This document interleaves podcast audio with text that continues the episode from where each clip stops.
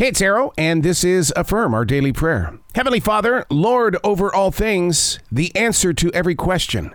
We are present in your place of birth and replenishing.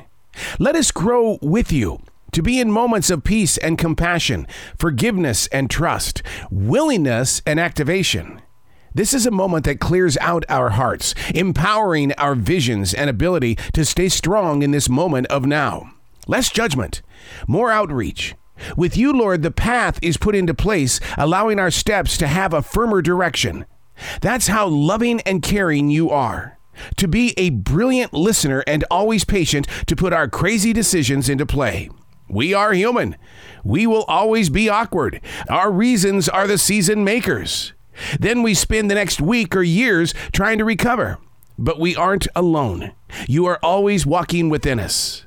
To be here is a blessed gift from a creator always on the move. With you, Lord, we are not lost and we are not in fear. We are grateful for your everyday presence. I'm Arroe, sharing with you the wisdom required for tomorrow while the sun rises today.